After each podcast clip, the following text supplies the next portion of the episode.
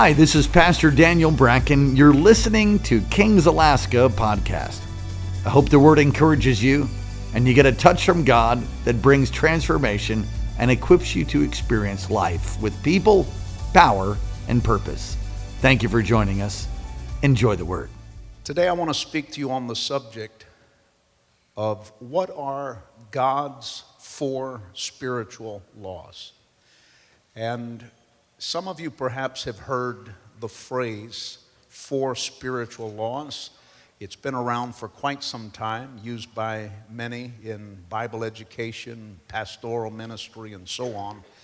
But I think I probably should pause and give credit to a man by the name of Dr. Bill Bright because he's probably the one who uh, made it internationally famous.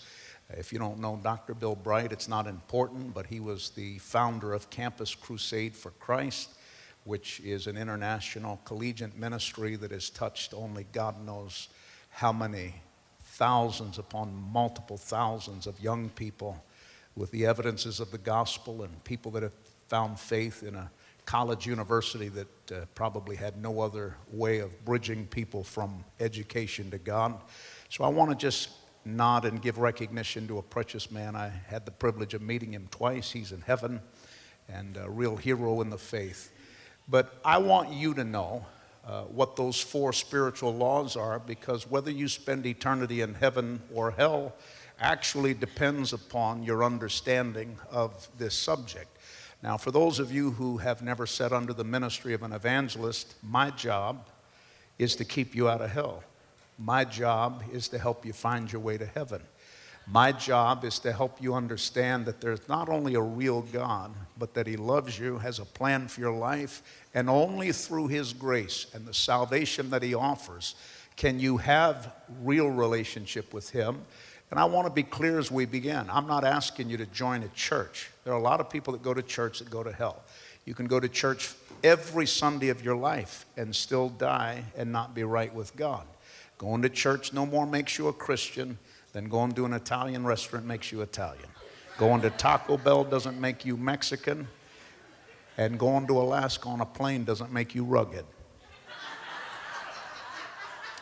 Trust me, I've seen some of those people on the plane that I thought perhaps had missed their flight to another location. So, when I'm done speaking in just a few moments, I'm going to give you an opportunity to pray with me. Because Jesus didn't die on the cross to give you a religion, He died on the cross to give you a relationship. And one of the biggest hurdles in American quote unquote evangelical believism is we get a little too carried away with denominationalism. And people, when you talk to them, instead of speaking from the truth of God's holy word, uh, they'll retreat to I'm Catholic or I'm Baptist or I'm Presbyterian or I'm Methodist and on and on and on with all of the denominations that we have both in this country and around the world. Let me just help you with something. Jesus never created any denominations. Denominations were created by men because human nature is we want to be around people that look like us, dress like us, believe like us, and talk like us we have a weakness in humanity to form cliques and clubs of people that make us feel safe and don't confront us with truth. When you get to heaven, there's not going to be a section for Catholics or Presbyterians, and uh, there aren't going to be angels at the gates of glory saying, all of the Baptists over this way, all of the Presbyterians over here, Catholics back over here, all you Pentecostals way back in the woods where you won't bother anybody.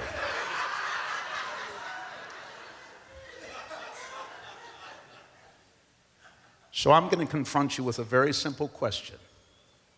And at the end, I want you to pray with me if you can't answer this with a definitive yes. And the question is simply this Do you have a clear, distinct memory of a time in your life when you have repented of sin and asked Jesus Christ to be your Lord and Savior?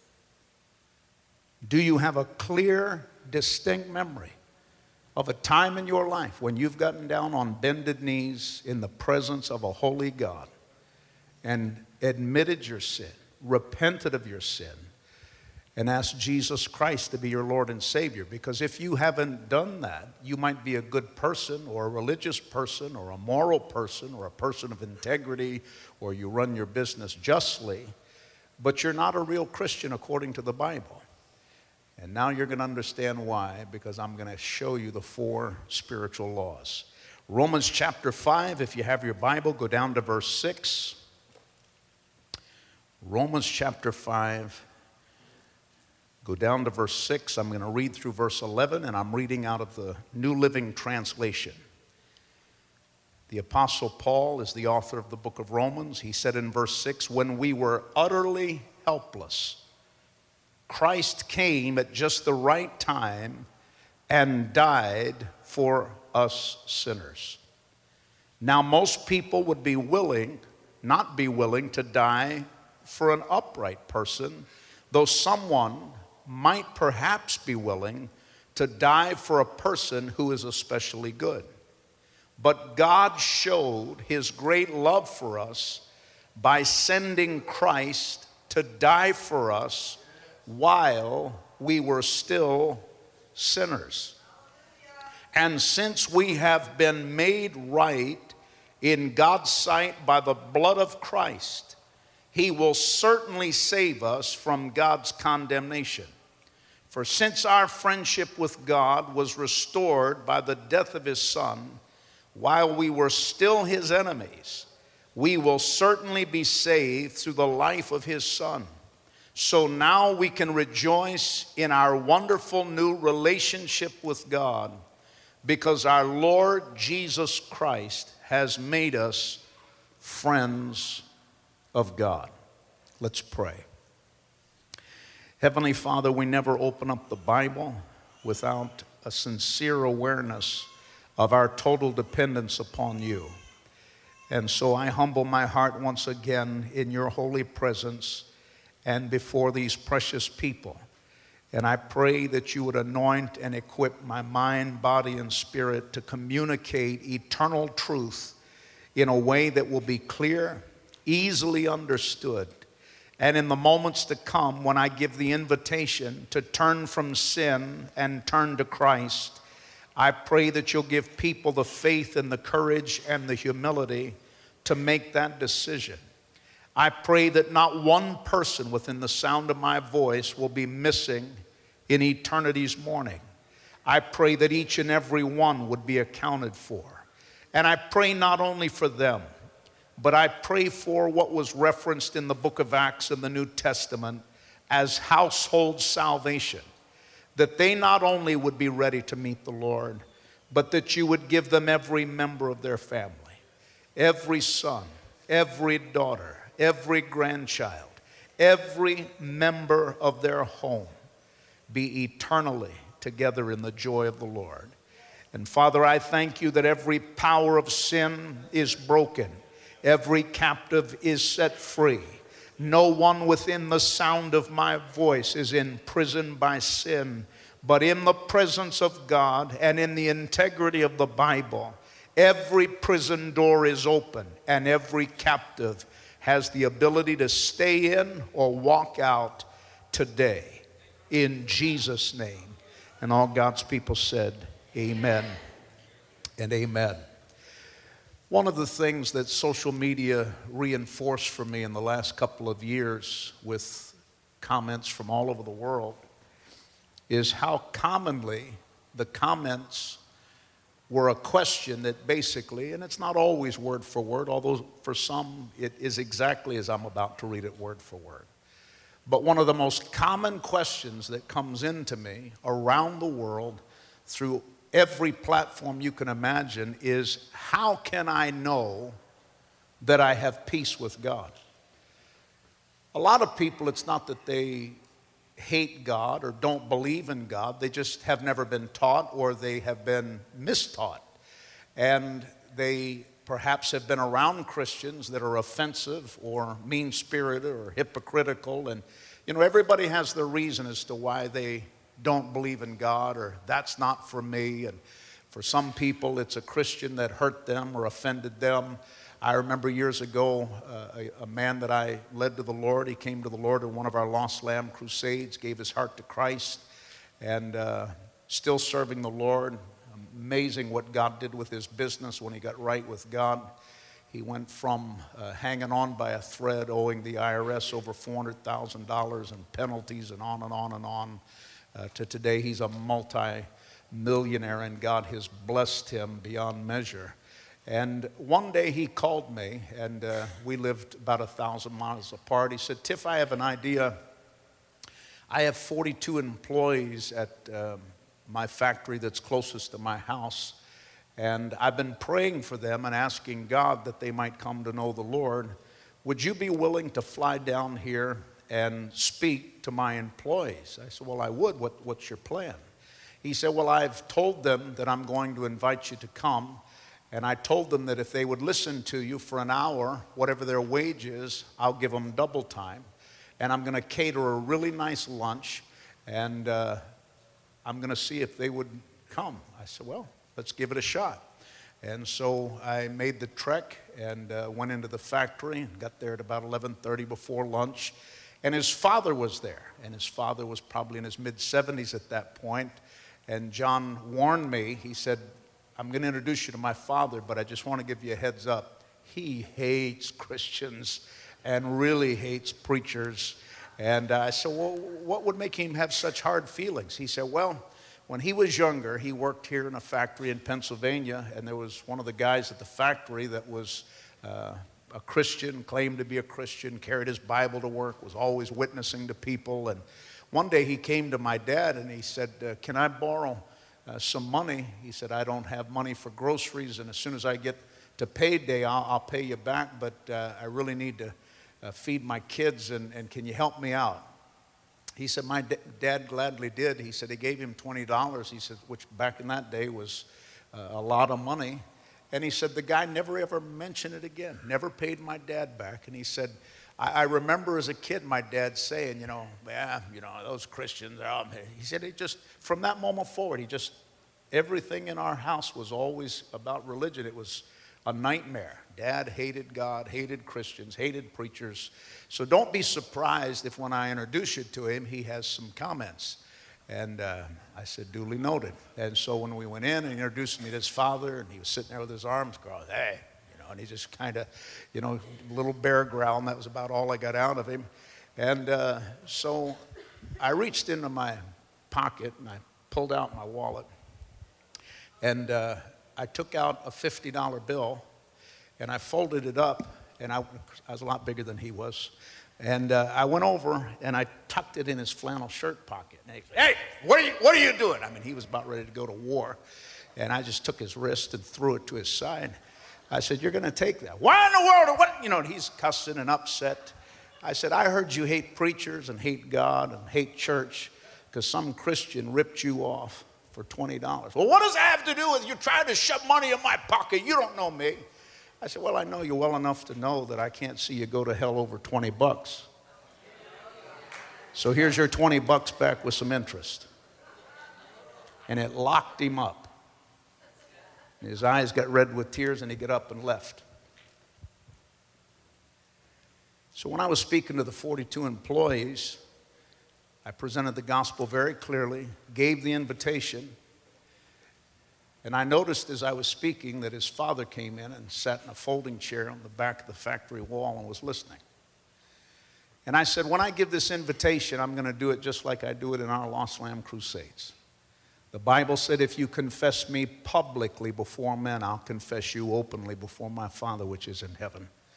Now, we're not in a church, and there's no stained glass in this factory. But as surely as I'm here and this Bible is here, God is here. And I'm going to challenge you if you're willing to repent of sin and receive the forgiveness of God and begin a relationship with Him today by faith in Christ alone, to get up from wherever you're sitting and come and kneel on this concrete floor in this factory and pray with me what many people call a sinner's prayer. And everybody but two people came forward. I found out later that the two people were Baptists and already saved.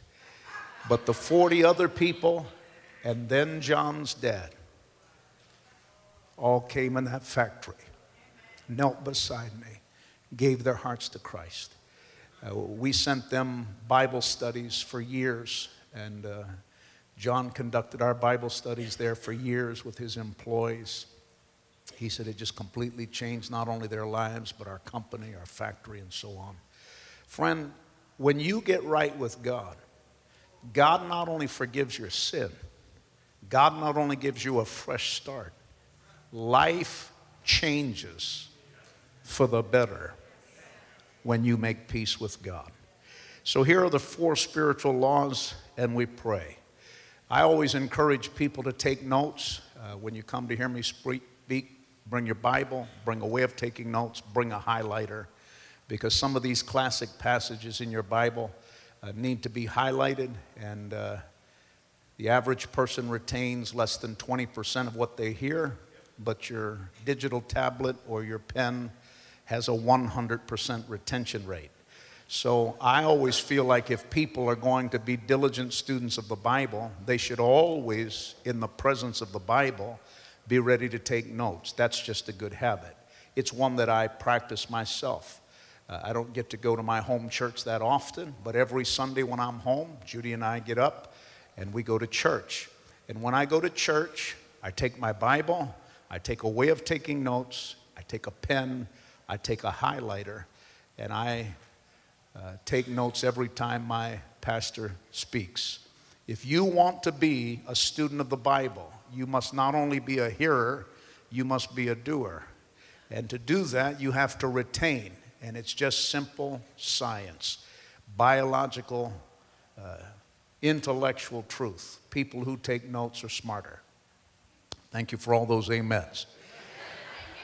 Law number one God loves you. Bible tells me in Genesis chapter 1 that you were created in the image of God. You did not evolve from a monkey, you were created in the image of God. And because you were created in the image of God, and of all that God created, only the human race was created in His image. You were not only created in His image, you were created with His DNA, as it were. Seeds of greatness are inside every human heart. And regardless of what you've done, God loves you. But that is not a forever opportunity, it is a limited time offer. Because the Bible said all unrepented sin is being stored up for a day of wrath when God will judge the ungodly. So to continually spit on the grace of God and continually trample under feet the mercies of the Lord, there is a payday someday. There is a payday someday. Sooner or later, your sins are going to have irreversible consequences. There's a window of grace, and I can't tell you how long it is. For some people, it seems to be incredibly merciful how long God puts up with their sin and their rebellion and their flesh and their carnality and their arrogance and then some people, it seems like they don't have a very long span of time and the wheels fall off the wagon. People say, Why is that? Is God one who shows favor to some and not to others? All I can tell you is in the Bible, God said, I'll show mercy on whoever I want to show mercy to. God, in His sovereign will, decides who gets mercy more than others. And the simple fact is, we all know people who their sins hit them at an early age and they were paying payday and the consequences of sin at a very early age when seemingly other people who are more wicked seem to get away with it. But I am here to tell you I'm not in charge of your expiration date. But I am here to tell you there is a payday someday. But the most memorized verse in the Bible is John 3:16. For God so loved the world that he gave his only begotten son that whosoever believeth in him should not perish but have everlasting life. God loves you. He does not want you to face wrath. He does not want you to face judgment. God, listen, God doesn't send anybody to hell. People say, I can't believe a God of love would ever send anybody to hell. How can you preachers preach God is love and then turn around and say there's a hell and God sends people to hell? It's because He doesn't send them there.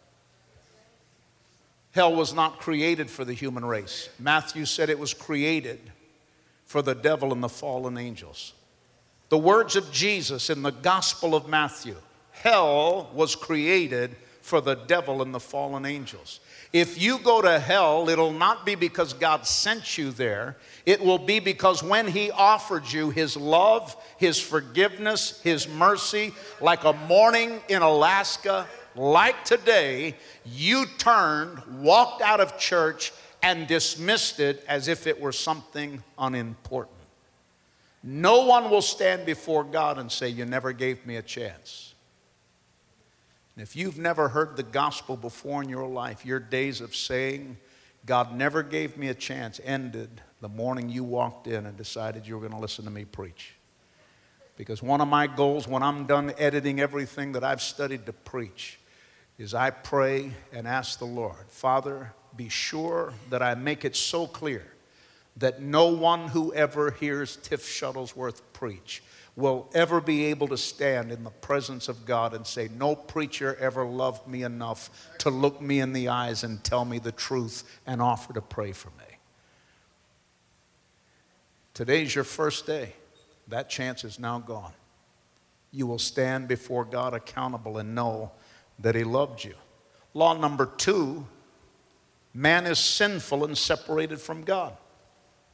You don't need to go to seminary to figure out that man by nature is sinful and selfish. The Bible says that because of Adam's sin, wherefore, in the book of Romans, wherefore by the sin of one man, sin entered the world, and so death by sin. All of us were born with the computer program of sin nature already installed in the hardware. You don't have to teach kids how to sin. Within days of learning how to talk, they learn how to lie. Shortly thereafter, they learn how to take their little lies and pit mom against dad. They have the ability shortly thereafter to tell the most incredible fabrication you've ever heard and then look at you for not believing it like you're stupid. You don't have to teach anybody how to sin.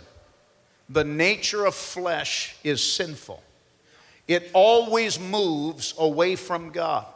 If you follow your own will, your own way, your own aspiration, your own wisdom, your own knowledge, your own thought process, it will never lead you towards God. It'll always lead you away from God. Sin separates us from God. God is holy and He hasn't changed. God is not a part of the woke culture, I guarantee you that. He said, I am the Lord thy God, and I change not. The Bible said that the angels of the Lord walk in the mountains of God, singing, Holy, holy, holy is the Lord. God by nature is holy, we by nature are sinful. And I love you enough to tell you your sin separates you from a holy God. And the Bible said the wages of sin is death. But the gift of God is eternal life through Jesus Christ the Lord. James chapter 1 verse 15 the Bible said sin when it is finished brings forth death. Everything unrepented sin touches it destroys. It destroys health. It destroys minds. It destroys nations. It destroys politics. It destroys finances. It destroys marriages. It destroys families. It destroys everything that it touches. And the devil has many of you under the amnesia of thinking that it's all going to work out, but it's not going to work out. Sin, when it is finished, brings forth death. And if you are living in unrepented sin, you are in evolution process of heading towards death in some capacity. And then eventually physical death. The Bible tells us Law number three that Jesus Christ is God's only provision for your sin. You can't be good enough. You can't be moral enough. You can't give enough money to buy your way into heaven. It's like a kid. I remember as a young boy, used to play on a farm, helped out with the farmer on a little occasion at one time in my life. And uh, we used to love to play in the barn and, and the hay lofts and jump. It's a wonder we didn't kill ourselves.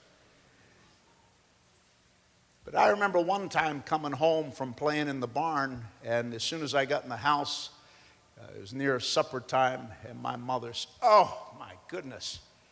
You've been in the barn, haven't you? Yeah, we've been playing. Well, let me tell you something. You've got manure on you somewhere.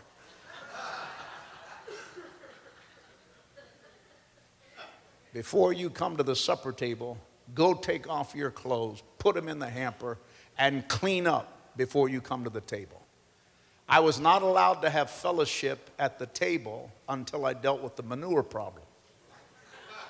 Now, I could have gone out and picked my mother flowers and wrote a beautiful poem and showed up at the table with flowers and acts of kindness, acts of honor, read her a beautiful poem, touched her heart, she'd have said, Thank you. Now get upstairs and take your clothes off and wash up. Because the stench of manure is not removed by being nice. The stench of manure is not removed by picking flowers or being moral or being decent or giving to charity. Sin is a stench in the nostrils of God. And there is only one thing that cleanses us from the wickedness of sin, and it was the blood of his only Son, Jesus Christ. That's why the Bible says in Acts chapter 4 and verse 12, neither is there salvation in any other, for there is no other name under heaven given among men whereby we must be saved. And no preacher, no scholar, no theologian, no series of messages preached well can fully help you to understand the depth of the simple truth that when a person kneels in the presence of a holy God and recognizes their sin, repents of their sin, and receives Jesus Christ, a miracle takes place inside. And the curse of sin is broken the curse of sin, the curse of sickness, the curse of lack, every work of the devil against your life and against your purpose and against your destiny is broken in the moment when you, in childlike faith, ask God for salvation through his son, Jesus Christ. Praise God. Romans 5 8 said, But God showed his great love for us by sending Christ to die for us when we were still sinners. And law number four, you must personally and publicly receive Jesus Christ to begin a right relationship with God the Father. I always say personally and publicly because that's what Jesus taught. Everybody Jesus called to repentance in the New Testament, he called them personally and publicly. Every apostolic sermon in the book of Acts, they called them personally and publicly. Why personally? Because nobody can repent of your sins. Your mother can't pray enough to get rid of the stench of your sins. Her prayers may affect your life and your decisions and maybe tug you towards God, but that decision is personal. It's like nobody can get married for you. Nobody can show up on your wedding day and repeat the vows to your wife in your place. It is not a legal marriage until the personal relationship and the personal vow is said before God, family, and friends, and people say, well, it's just words on a piece of paper in some clergyman's hand that I'm. Rep-. No, it is law. When the vow is repeated and it's said in sincerity from the heart of one to the other. It is a legal, binding, till death do us part agreement. And Jesus said it has to be personal. Your mom and dad might be wonderful children. You're not grandfathered in. God doesn't have any grandchildren, He only has sons and daughters. And the Bible said, as many as receive Him, as many as believe on His name, He gives to them the power to become the sons and the daughters of God. Why publicly? Everybody Jesus called was publicly. I think Jesus wanted to make a point, the point being there's no such thing as a camouflage Christian. There's no Christians in the closet. He said, If you're ashamed of me before men, I'll be ashamed of you before my Father which is in heaven. And when you receive Christ personally and publicly, when you stand before God in eternity's morning, and I don't know f- for you when that will be, but when you stand before God in eternity's morning, if you received His Son personally and publicly, the Bible said He'll receive you on that day personally and publicly. The Bible went on to say, if you're ashamed of me before men, I'll be ashamed of you before my Father and the angels. That's Judgment Day. And sooner or later, you may not believe in God now, everybody will believe in God five seconds after they die. But it'll be too late. Where you spend eternity hinges upon what you do with the gospel of Jesus Christ in this life. And let me help you as I close. There's only two things you can do with it you can receive it or you can reject it. If you receive it, the Bible says no matter what your sin, no matter what your past, He forgives and He'll forget. But if you reject it, there is a payday someday, and you don't want to stand before God. And the last act on earth was the rebellion and rejection of God still harbored in your heart. For in that day, the Bible says, He will pour out His wrath upon all the ungodly. God loves you. He does have a plan for your life, but you're separated. It's not just God's love, God's also wrath. And in some churches, all you'll ever hear is God is love, and they never teach or preach that He's also a God of wrath. And you want to stand in the presence of God with the stench of sin thoroughly washed away. To get right with God, there's only three things you need to do according to the Bible, not according to me, not according to denominational dogma. Number one, you have to recognize your sin. There has to be a time in your life when humility in the presence of God, you say, God, I know I've sinned. I know I've broken commandments. I know there's been stuff in my life that's been impure. God, you see everything I've ever done. You've heard every word I've ever said. The Bible says we'll give an account for every idle word. And by that standard, now you understand why Paul wrote, All have sinned and fallen short of the glory of God. Number one, you have to recognize it. Number two, you have to repent of it. Repentance is not, I'm sorry I got caught. Repentance is willingly and openly coming to God, sorrowful for sin, and saying, Lord, I repent. You have to do it by faith, in childlike faith. Jesus said, unless you have faith like a child, you cannot enter into the kingdom. Well, Tiff, what, what really is repent? I know we don't use that word in the 21st century. It's a biblical word that means make a U turn. In its essence, it means make a U turn. You've been walking in your own way, in your own will, in your own philosophical ideas as to how to live life, but you have to make a U turn. Say, I don't understand everything about God, I don't understand everything about the Bible, but today in childlike faith, I make a U turn. I turn my back on sin and I turn my heart towards God. And you have to begin just like a baby. You don't understand it all on the day you're born, but you progressively, He'll nurture you, He'll take care of you, He'll walk you through it. When you slip, like a good daddy, He'll grab you by the back of your neck and put you back on your feet and say, Let's go, son. I'll help you. I'm here. Keep going. Don't give up. God will never give up on you if you don't give up on Him. But you got to make your choice. Recognize you're a sinner, repent of your sin, and then you have to receive Jesus Christ. No way around that. Got to make a decision on Christ. I'm going to ask you to stand to your feet and make that decision today. And I'm not going to embarrass you and I'm not going to keep you. I want to pray with you. So listen very carefully.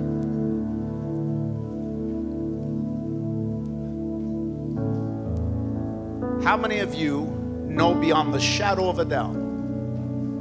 This is not done impulsively and certainly not in arrogance or pride.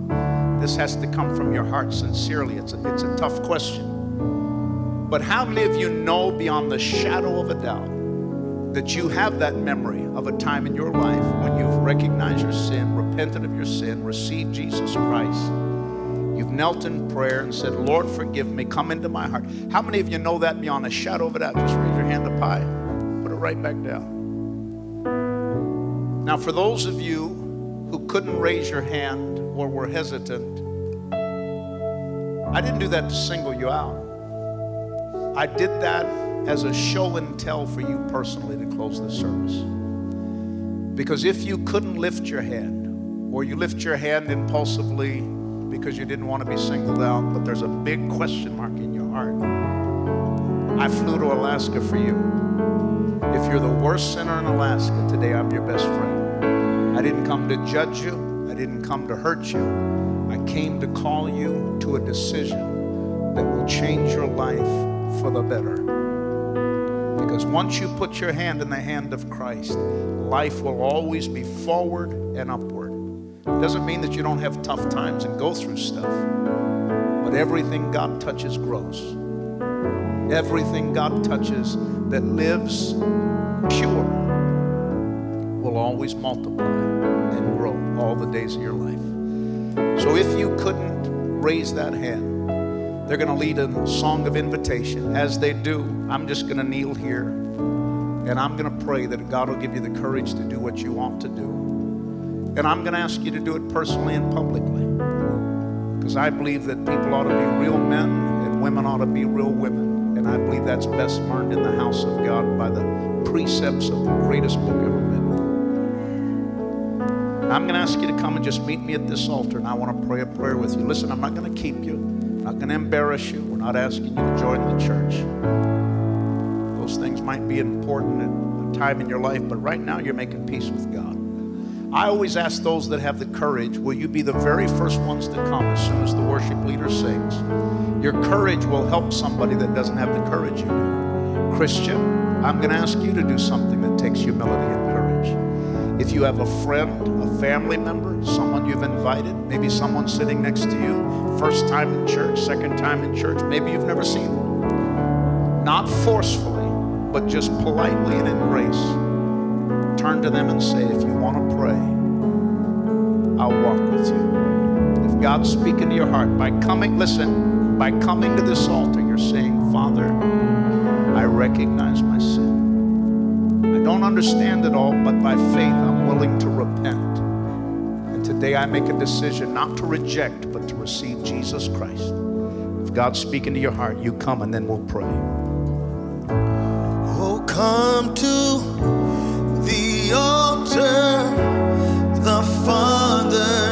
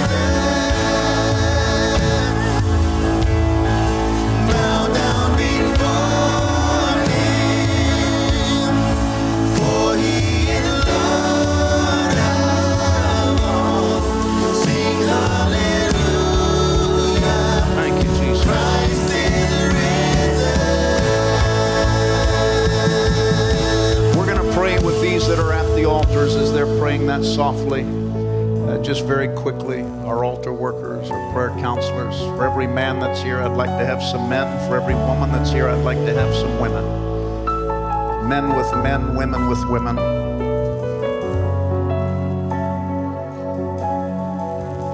Those of you that are at this altar, I'm going to ask you to pray a prayer with me.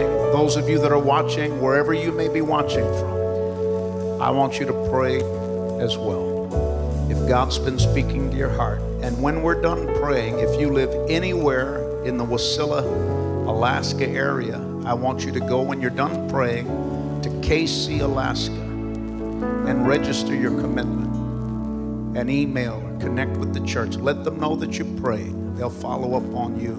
Everybody's somebody to go.